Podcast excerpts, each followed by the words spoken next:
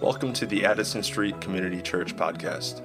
Our mission is to be a community of believers proclaiming the gospel of Jesus Christ through worship, discipleship, and service. Our prayer is that you are transformed by the Word of God in the following message. And we trust you are using this podcast as a supplement to your participation in a gospel church near you. Let's now hear what God has for us.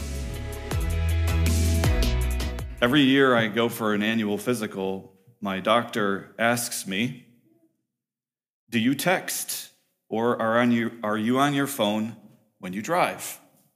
This almost patronizing question actually shows concern not only for my own safety, but also for the general safety of others while I'm on the road. Part of his responsibility as a healthcare provider is the health of his patients' attention. He's helping me be mindful of my awareness. You know, because if we're preoccupied or distracted while operating moving machinery, we increase, we increase the risk of hurting ourselves and others. I mean, point is, is that we're all healthier humans when our attention and priorities are rightly ordered and spent. And this is what the New Testament writer Luke does in writing an orderly account of Jesus' life. Luke was a Gentile, Luke was a trained physician. So he had this bent of research and data and, and, and, getting to know things in an orderly way. So he has researched and written in a way in his first book called The Gospel of Luke to captivate the attention of God's people and any other would be followers of Jesus. Luke aims to cut through the noise of our souls and the chaos of society by presenting Jesus as Lord, in whom is hope, transformation, and welcome. Today, I want to be preaching uh, to us out of the Gospel of Luke, chapter 10. So if you have a Bible, if you scroll there or turn there to Luke chapter 10, at the very end of that chapter, we'll be considering just the last five verses, Luke 10 38 to 42. And as you're turning there, a little bit of broader context. Right before this story of uh, that we're looking at today, Jesus had told a parable, the parable of the Good Samaritan. And we all know that. In fact, that phrase, Good Samaritan, has entered into the common parlance of everyday language here. People talk about being a good Samaritan. Well, the point of the Good Samaritan, according to Jesus, is that outcasts are welcome. And then he comes into this section where Jesus is hanging out with some women and going from the parable of the Good Samaritan, where he says and implies that outcasts are in. Luke is also suggesting that through the ministry of Jesus, he also is saying that women are welcome too to be disciples of Jesus. See, Luke validates the disciple identity of women by assuming their normal presence and participation in Jesus' traveling ministry. This was actually very uncommon for Jewish teachers, for Jewish rabbis of the day, to have women as part of your uh, merry band of followers. And Jesus had plenty of them. Now, this story that we see today, this little story off the beaten path of his final journey into Jerusalem, dives deeper into what it means to be a disciple of Jesus. And in this story, Jesus isn't, well, Luke isn't trying to pit two disciples against each other. He's not trying to show that, well, one is better than the other.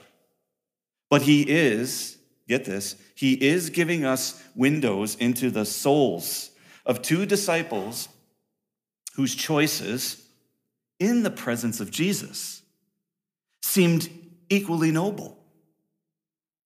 And so it presents us with this question in 2023 that as you follow Jesus Christ, what must you care about or pay attention to the most? Let's read our text. Now, as they went on their way, Jesus entered a village, And a woman named Martha welcomed him into her house.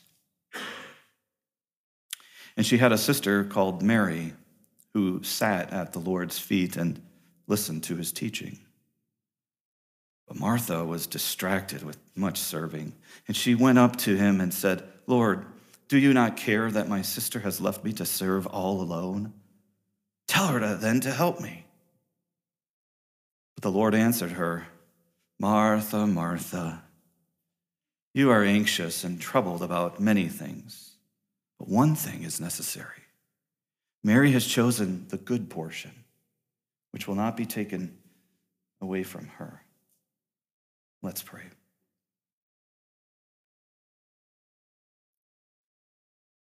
My dear Heavenly Father, you who are our Heavenly Father, I thank you for the opportunity to stand up here and shed light on your beautiful word. It is good, it is true, it is sufficient. Lord, there is nothing that I could do or say to embellish your word. It is power, it is a diamond. And we ask that at this moment, the moment of the preaching of the word of God in public worship, that your Holy Spirit would pace up and down the aisles and through the rows, illuminating Jesus Christ to us, to show us how beautiful and worthy He is. Oh Lord, I pray that you would draw every person here closer to Jesus, not just because of a sermon, but because of this word. Lord, I need you and I cannot preach. I can't say anything without Jesus helping me. Without him, I can do nothing. Lord, liberate me, free me, to preach as you would have me to preach for your glory in Christ through the church. In Jesus' name, amen.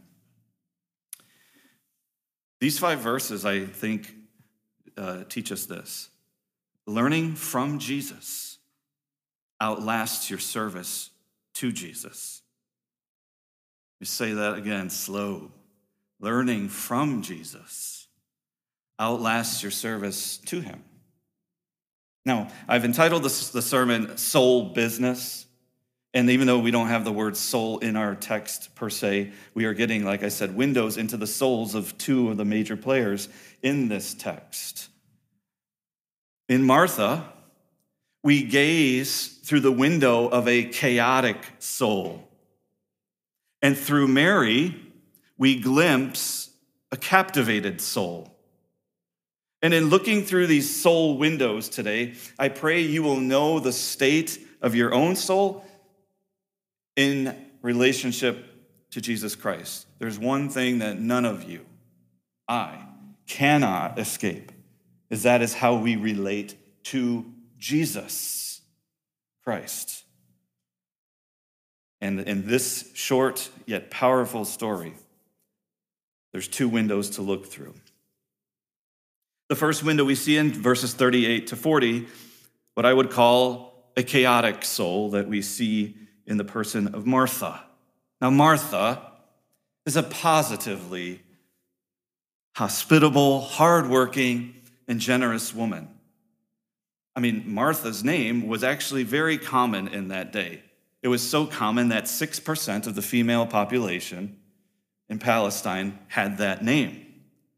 But in that name, in Martha, we also see in her a fault that is common to every follower of Jesus Christ.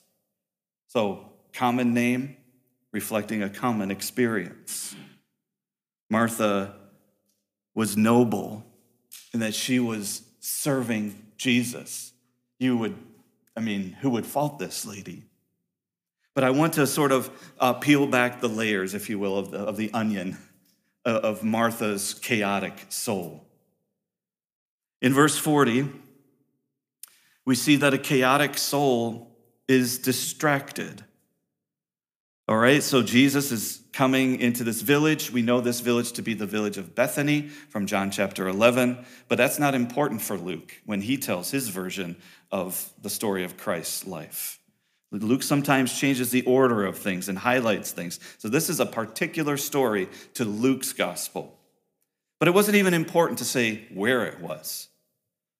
So Jesus enters this village into Bethany, and he had friends. It's like he had friends everywhere. Oh, I got some friends here. I'm going to stop in and see Martha and Mary, who were also the sisters of a guy named Lazarus, who he resurrected from the dead in John 11.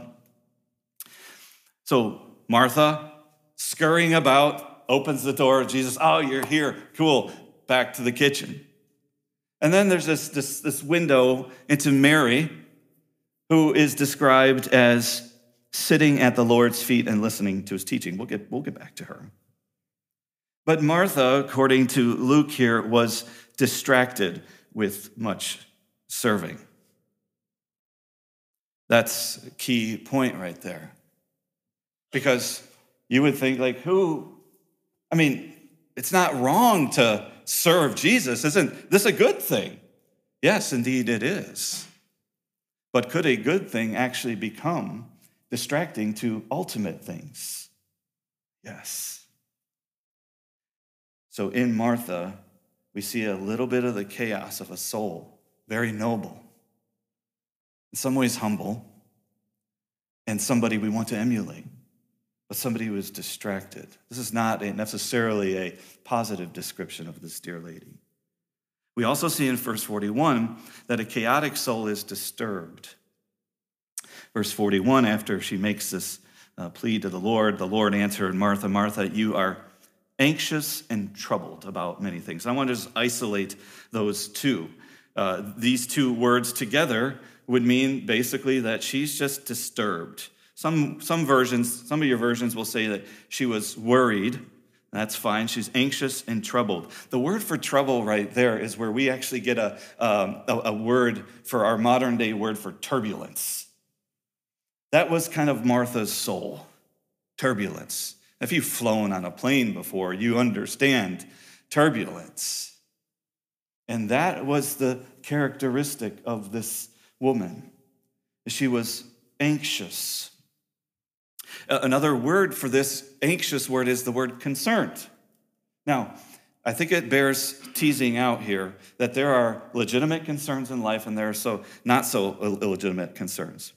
This, this word for anxious pops up all over the New Testament. It pops up in Luke, and I'm going to tease some of these out. But hang with me here because this all has a point.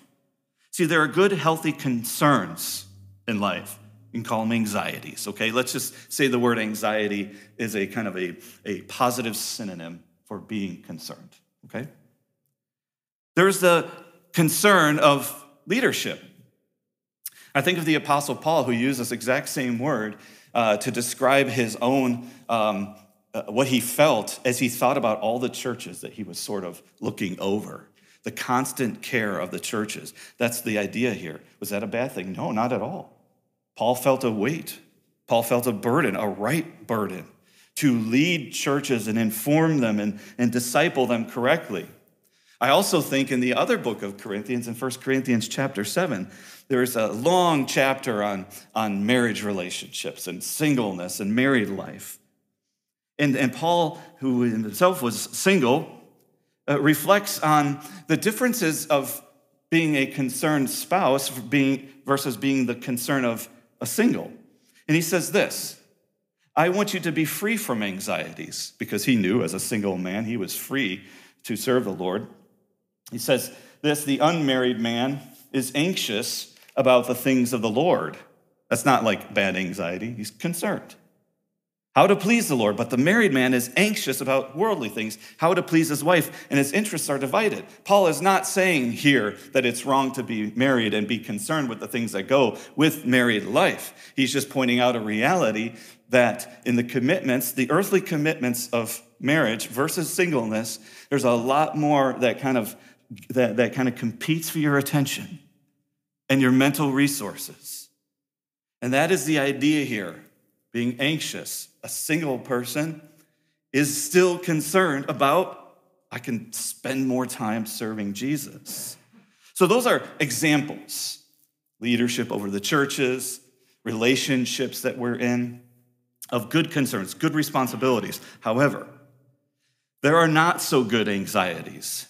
Or if I can put it this way, there are those kinds of concerns that are actually legitimate but they go too far.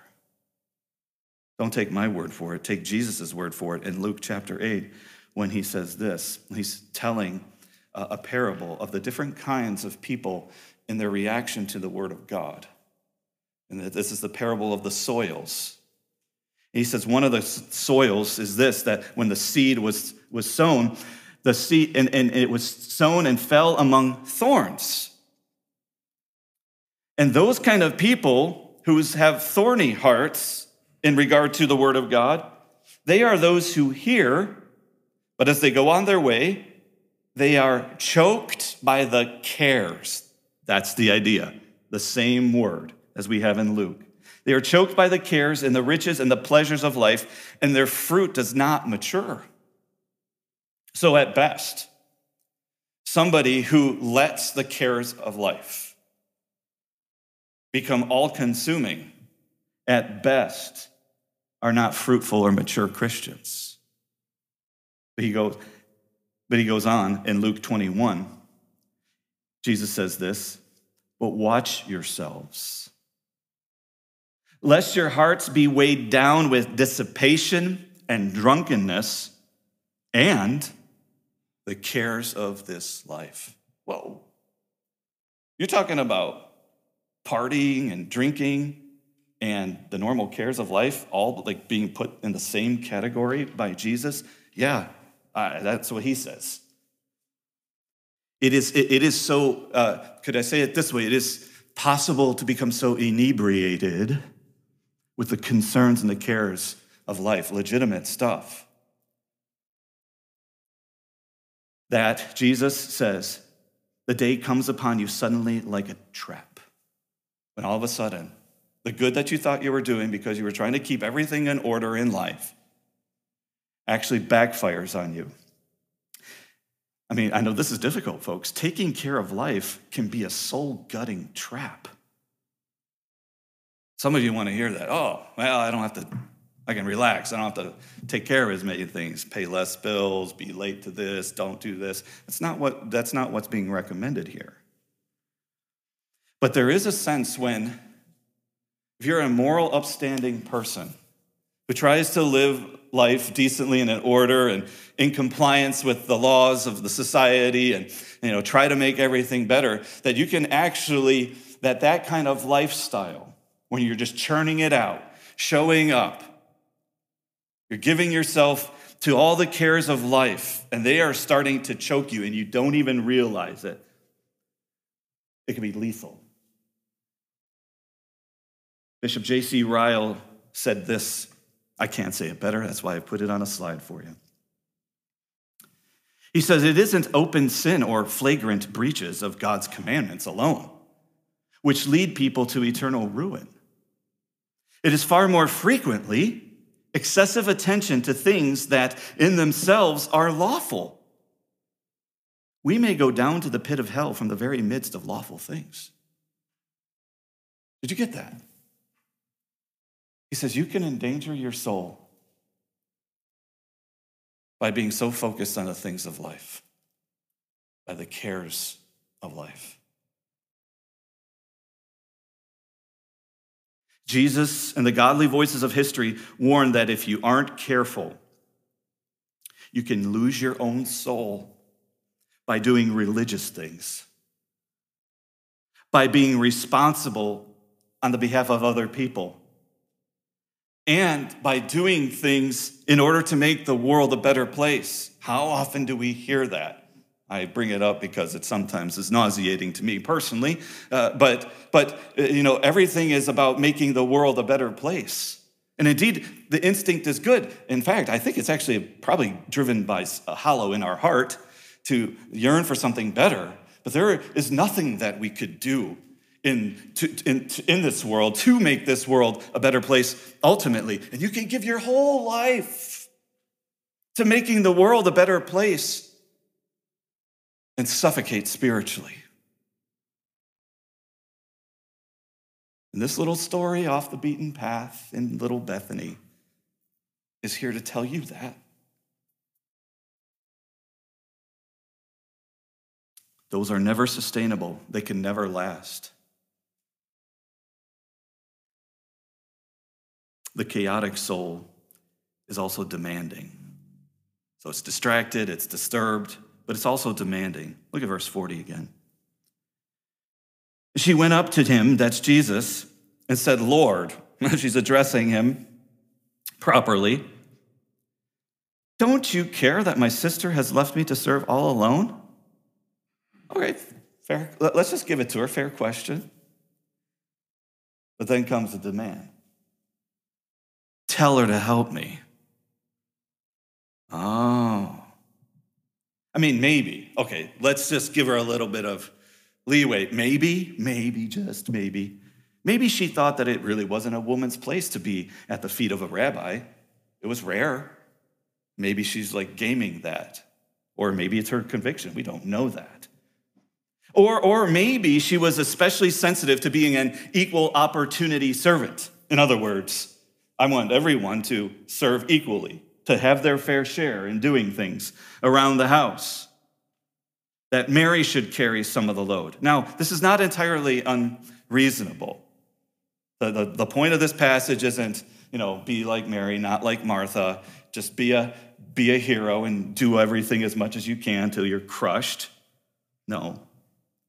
But Martha treats her guest as a convenient means to herself. And friends, sometimes I think we forget who we are and who we're speaking to.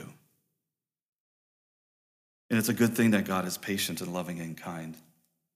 The very things that we say sometimes the very things that we may not say but think when it comes to serving Him in the church, in our homes, wherever it may be. We treat God like God, I pray to you.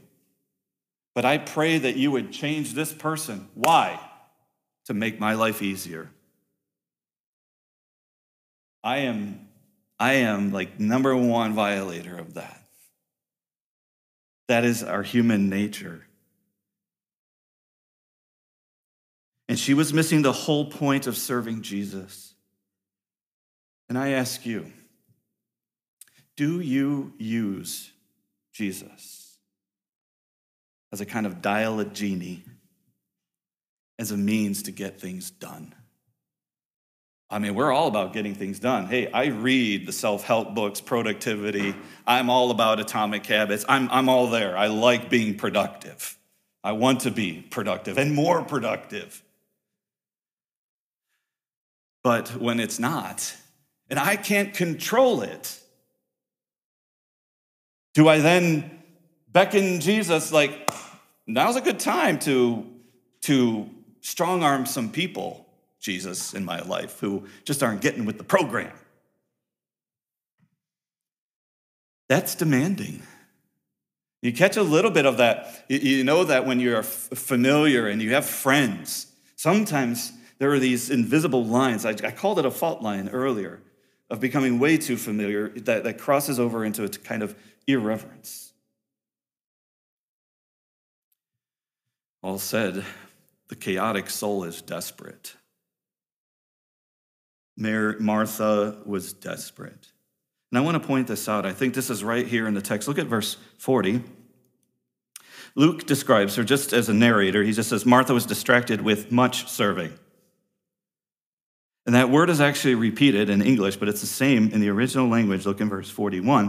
When Jesus is addressing her, he says, Martha, Martha, you are anxious and troubled about many things. She's desperate. She's trying to juggle too much. She's trying to do too much. She thinks that more with Jesus is indeed more. See, friends, people who devote much time and energy to serving Jesus are more prone to miss the one thing for all the other many things.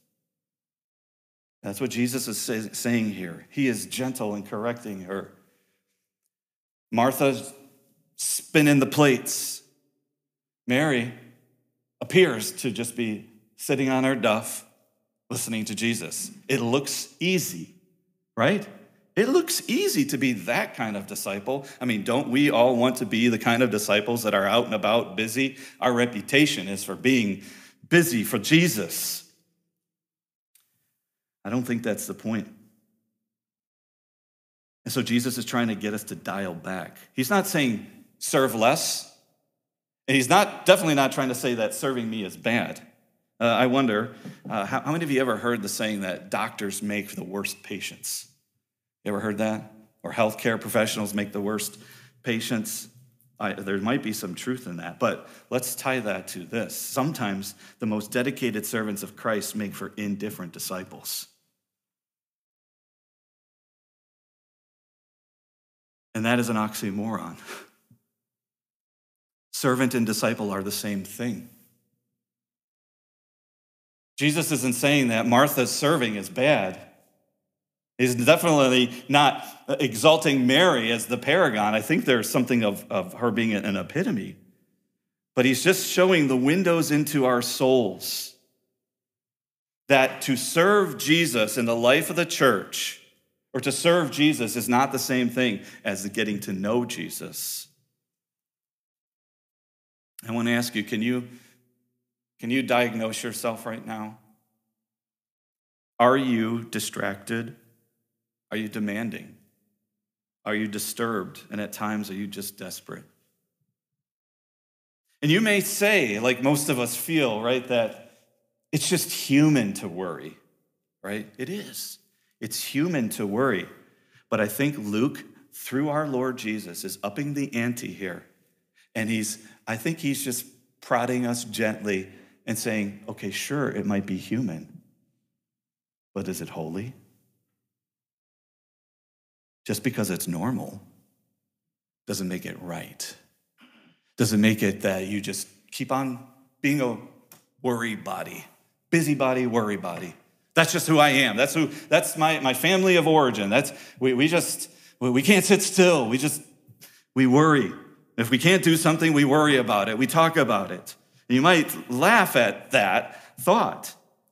It may be human to worry, but is it holy? And I would say, based on scriptures, it is not holy to worry. Oh, but worrying isn't as bad as getting drunk, right? Hmm. In Luke 12, Jesus said this to his disciples. He says, Therefore, I tell you, do not be anxious about your life, what you will eat, nor about your body, what you will put on. And which of you, by being anxious, can add a single hour to his span of life? That whole idea of anxious and worry is the same word we have here in Luke 10. Can you actually add something to your life by demanding and by heaping distractions onto your soul? No, you can't. You are choking your soul. And I ask you, what are you actually running from?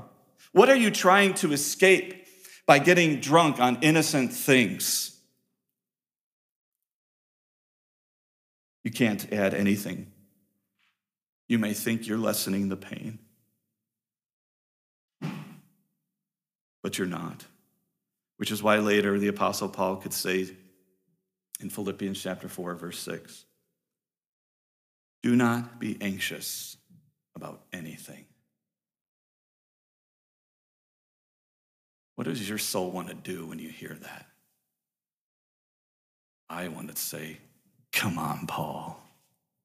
You're like the second best Christian in all the Bible. You can say those things. You probably didn't worry much. Paul wasn't about whether he, you know, where he ranked. He said, Don't be anxious about anything, but in everything by prayer and supplication with thanksgiving, let your requests be made known to God.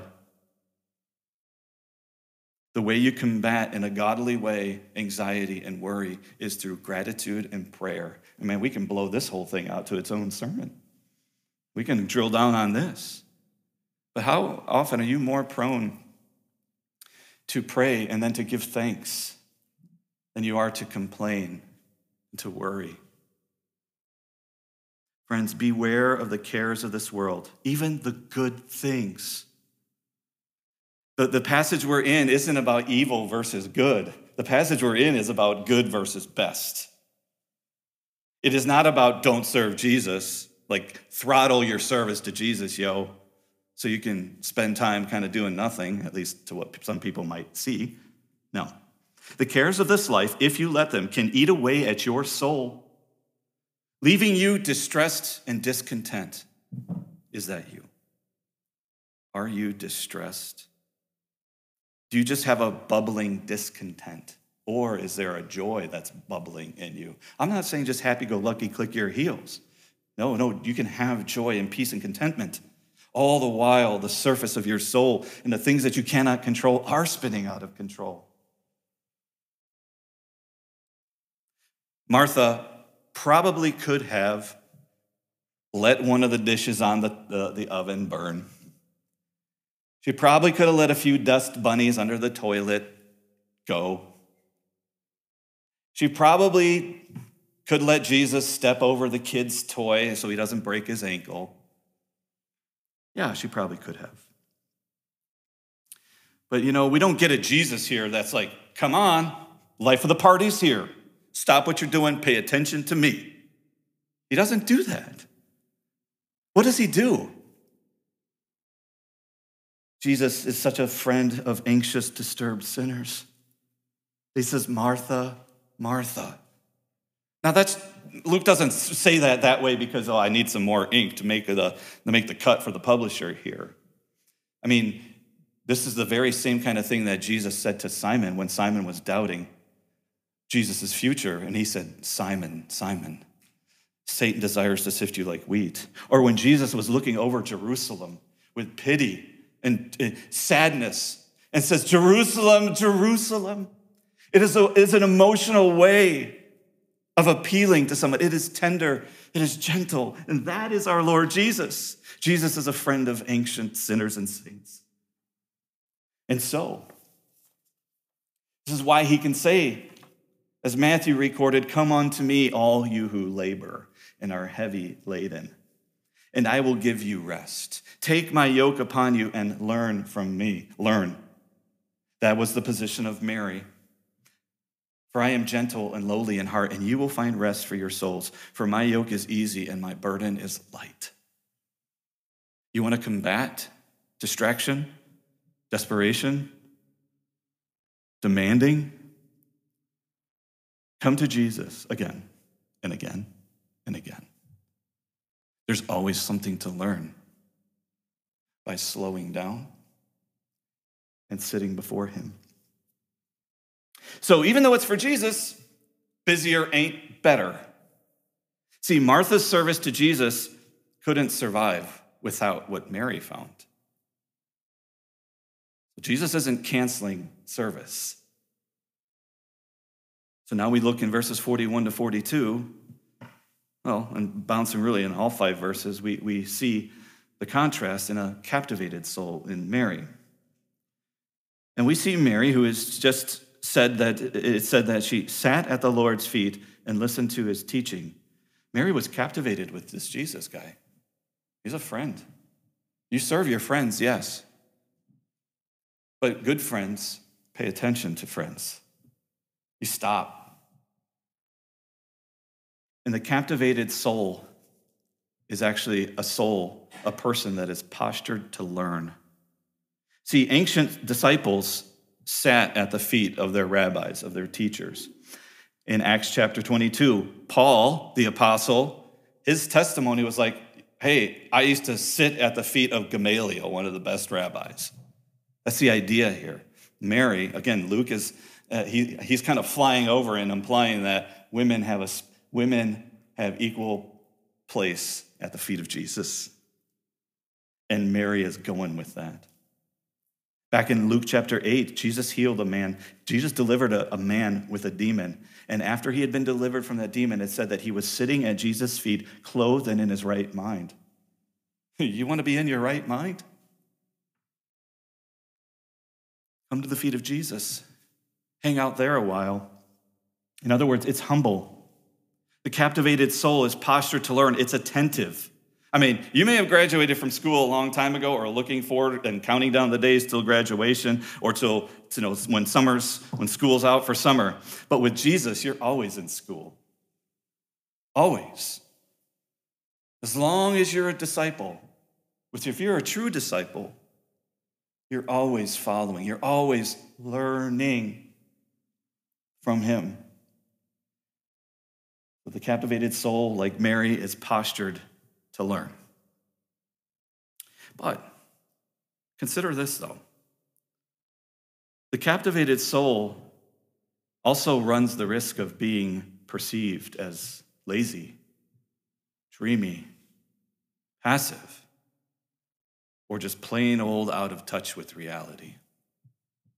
So, what I want to address that I think is within the, the spirit of this text is that there are many kinds of people in the body of Christ. There are some, their first instinct is go do it, take care of it, let's, let's fix this thing. Let's, let's perfect it, refine it, right? Let's build better systems. And then there are other people who are, no, it's more relational. We can worry about that stuff later. So there are different personalities, but whatever your personality, this is not a, do not hear that this is some kind of personality uh, test uh, in, in God's word. But there are different personalities in the body of Christ, are there not? For as many people as we have sitting here, we have different personalities, different ways that God wired us in his own image. But for those who are captivated by Jesus and want to spend time learning of Jesus, you will sometimes be can I say misperceived by people as kind of having your head in the skies, maybe not doing much. You can't really pin them down because, you know, it's just always about learning about just Bible talk and it's just not a doer thing.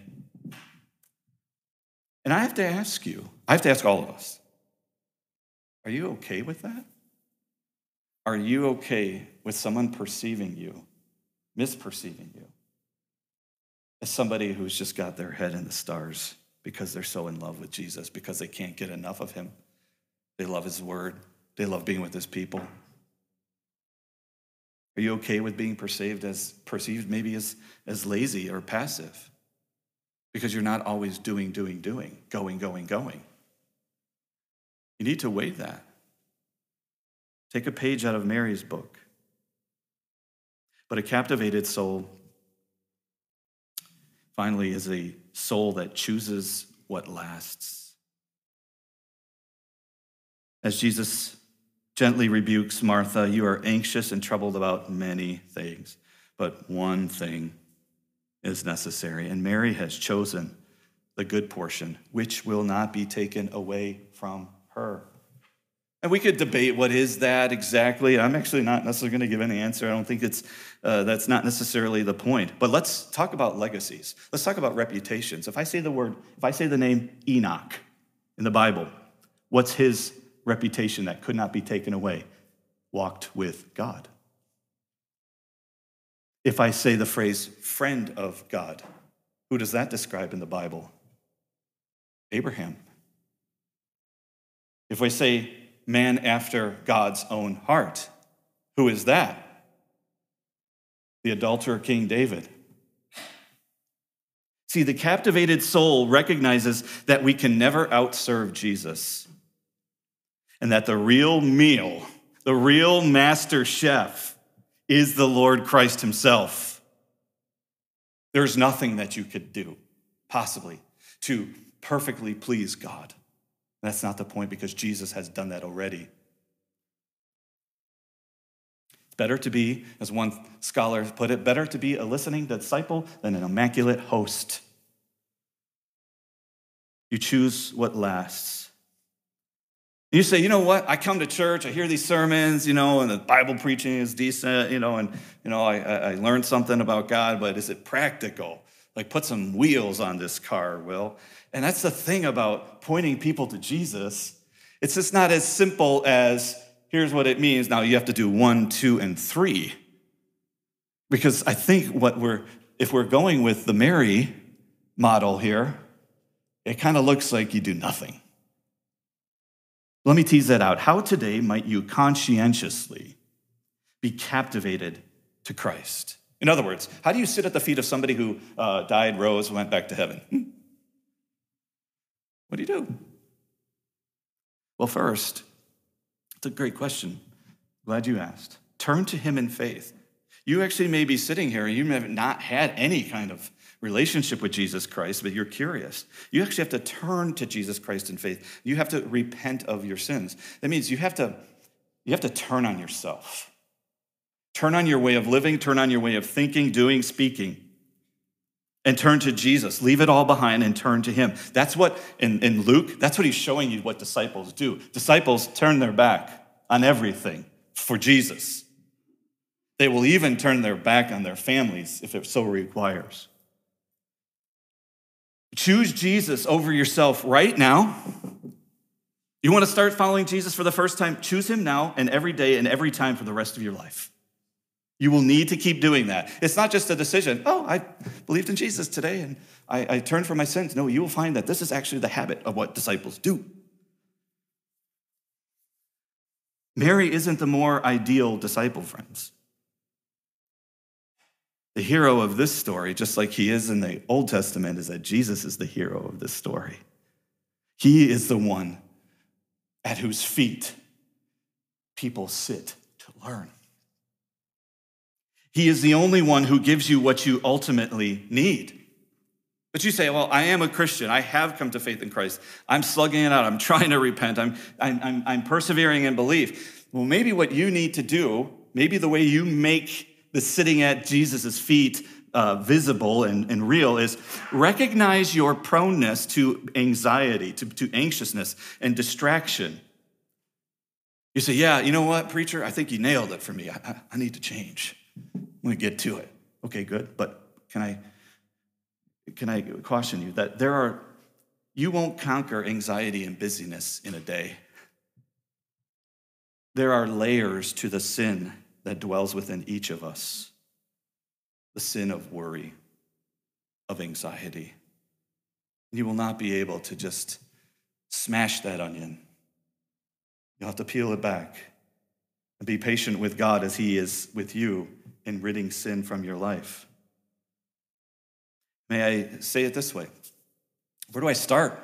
I mean, worry and anxiety is so like out there, right? I mean, Think of this, think of the analogy of unpacking boxes.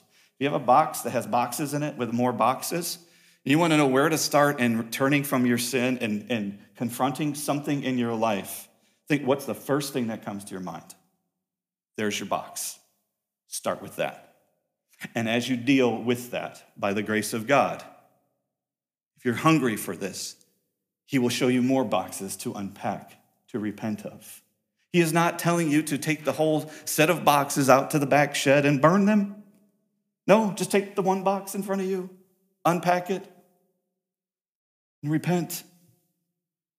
So, repent is the first way we make visible being captive to Christ, sitting at his feet. The second is this invest your soul's attention primarily on knowing Jesus Christ himself. The majority of people will not be pastors and missionaries in the traditional vocational sense. This is, this is written by a doctor, folks. All right? So he, he knows. He knows where you live. He, he knows what it's like to live in the real world. And Luke is saying, invest your attention primarily in knowing Jesus Christ himself. I don't think I can put it any better than the classic quote from one of the, the, the sturdiest workers in Christian history, Western Christian history. His name was George Mueller. George Mueller combated the problem of orphanism. He started orphanage, orphanages in England, helped many, many, very recognized. You wonder, like, how do you keep going when you're that busy? He said this, listen to this. Don't write this down. We can post it somewhere later. You can, you can Google it. He said, I saw more clearly than ever that, that the first great and primary business to which I ought to attend every day was to have my soul happy in the Lord. The first thing to be concerned about was not how much might I serve the Lord, how I might glorify the Lord, but how might my, I get my soul into a happy state and how my inner man may be nourished. I saw that the most important thing I had to do was to give myself to the reading of the Word of God and to meditation on it. What do you do for a living? What pays the bills? Who's, who's in your relational network? Those are all important. God realizes it. And God thinks they're important. But George Mueller could say this because he got it. You don't do, you don't have that kind of social impact that is noted for, his, for ages without you getting in your closet, your quiet place, getting on your knees and praying and getting in the Word. I'm not legislating something here, folks. I'm not reinventing any kind of wheel.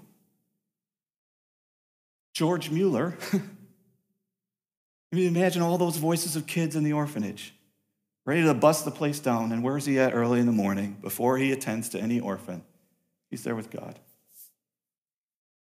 That's the secret. That's the priority. So I want to encourage you to block out time. You say, I don't even know where to start. What?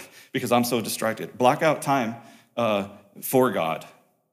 You might even need to do some like renovation work first. what I mean, like block out time just to find out, like, okay, where is my life in shambles? Where is it distracted? Where am I demanding? Where am I disturbed? Block out time just to think about that. And then write down those distractions and worries. Just start writing a list, unpack the box, okay? And then pray about them right there. Take that list, back of the napkin, your bullet journal, whatever it may be.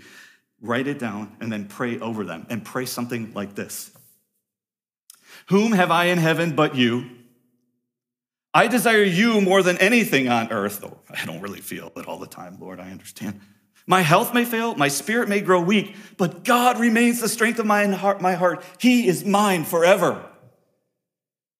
You say, ah, I don't feel that way most of the time. That's okay. That's why these words exist. Take your worries, take your distractions, and pray that to God and see what happens block out distractions. The Apostle Paul, when he was applying the gospel in the book of Ephesians, he said, This is not the way that you learned Christ. There's a way to learn Christ. And you, wanna, you want a really good example? Jesus was the busiest man of his time. He did all kinds of things, right? But there were times that his disciples could not find him. He was available to no one. Why? Because he needed to get alone and be with his Father. Now I ask, if Jesus, the Son of God, the Savior of the world, needed to block time to take care of his soul's relationship with the Father. Shouldn't you? Should not this passage revolutionize the way we walk out of here?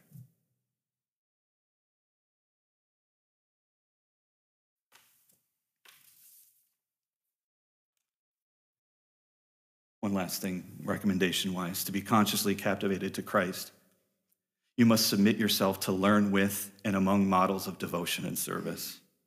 I'm not talking about make a list of podcasts and get the, all the right books. Some of that might be good, but figure out where the models of devotion and service are at today.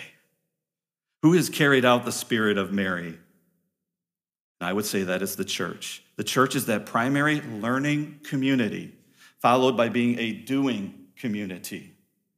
We be careful about churches or any organization that is about tackle this problem and that problem and that ill, and, and that becomes the focus.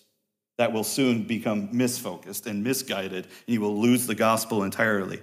Go and be in the churches and the places where Jesus is the primary focus where there are other people who are slugging it out and being models of devotion and service, who you can see are sitting at the feet of Jesus. This is what Paul said in Philippians 4 9 through 11. In this kind of learning community, you can learn contentment. He said, What you have learned and received and heard and seen in me, practice these things. Hang on. And the God of peace will be with you. He said, I rejoice in the Lord greatly that now at length you have been you have revived your concern for me. You were indeed concerned for me, but you had no opportunity. Not that I speak of being in need, for I have learned, learn, learn, learn that in whatever situation I am to be content. You need living in flesh models of people who are learning to be content. And you know where you find that, folks? In learning communities of Jesus followers. And you know what that's called? It's called the ecclesia, the church. You want models of how to be fruitful? Titus, eh, Paul said to Titus, and let our people learn to devote. There's that word again. Learn to devote themselves to good works so as to help cases of urgent need and not be unfruitful. You want to learn how to become fruitful? Be in the church. Be in the church. How's the state of your soul? See, learning from the Lord Jesus will outlast anything that you can do to serve Him and others. You will burn out if all you're bent on is serving, serving, serving Jesus, doing, doing, doing. You will burn out. You may lose it. When you come to the end of your life, You'll never regret spending time getting to know Jesus. It's just like you hear uh, the, the, similar adage where, where a parent, you know, you'll never get to the ending of your life wishing that you had worked more hours. But you will get to the end of life wishing you had spent more time with your children. Now, from lesser to greater, take that and say, I'm going to make it my life's ambition to get to know Jesus Christ. You do it at His word with His people. Indeed, this is your service that can never be taken away. One thing I love about being in an old church is that there's old hymns. There's a song that the church used to sing called More About Jesus. Uh, the more and more, okay? Listen to this. More about Jesus would I know, more of his grace to others show more of his saving fullness see, more of his love who died for me. More about Jesus let me learn, more of his holy will discern. Spirit of God, my teacher be, showing the things of Christ to me. More about Jesus in his word, holy, holding communion with my Lord, hearing his voice in every line, making each faithful saying mine. More, more about Jesus. More, more about Jesus. More of his saving fullness, see, more of his saving love to me. That's what you want more of. That can never be taken away. Let's pray.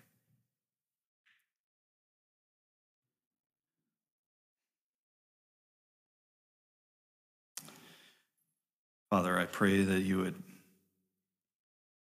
apply your word to our hearts.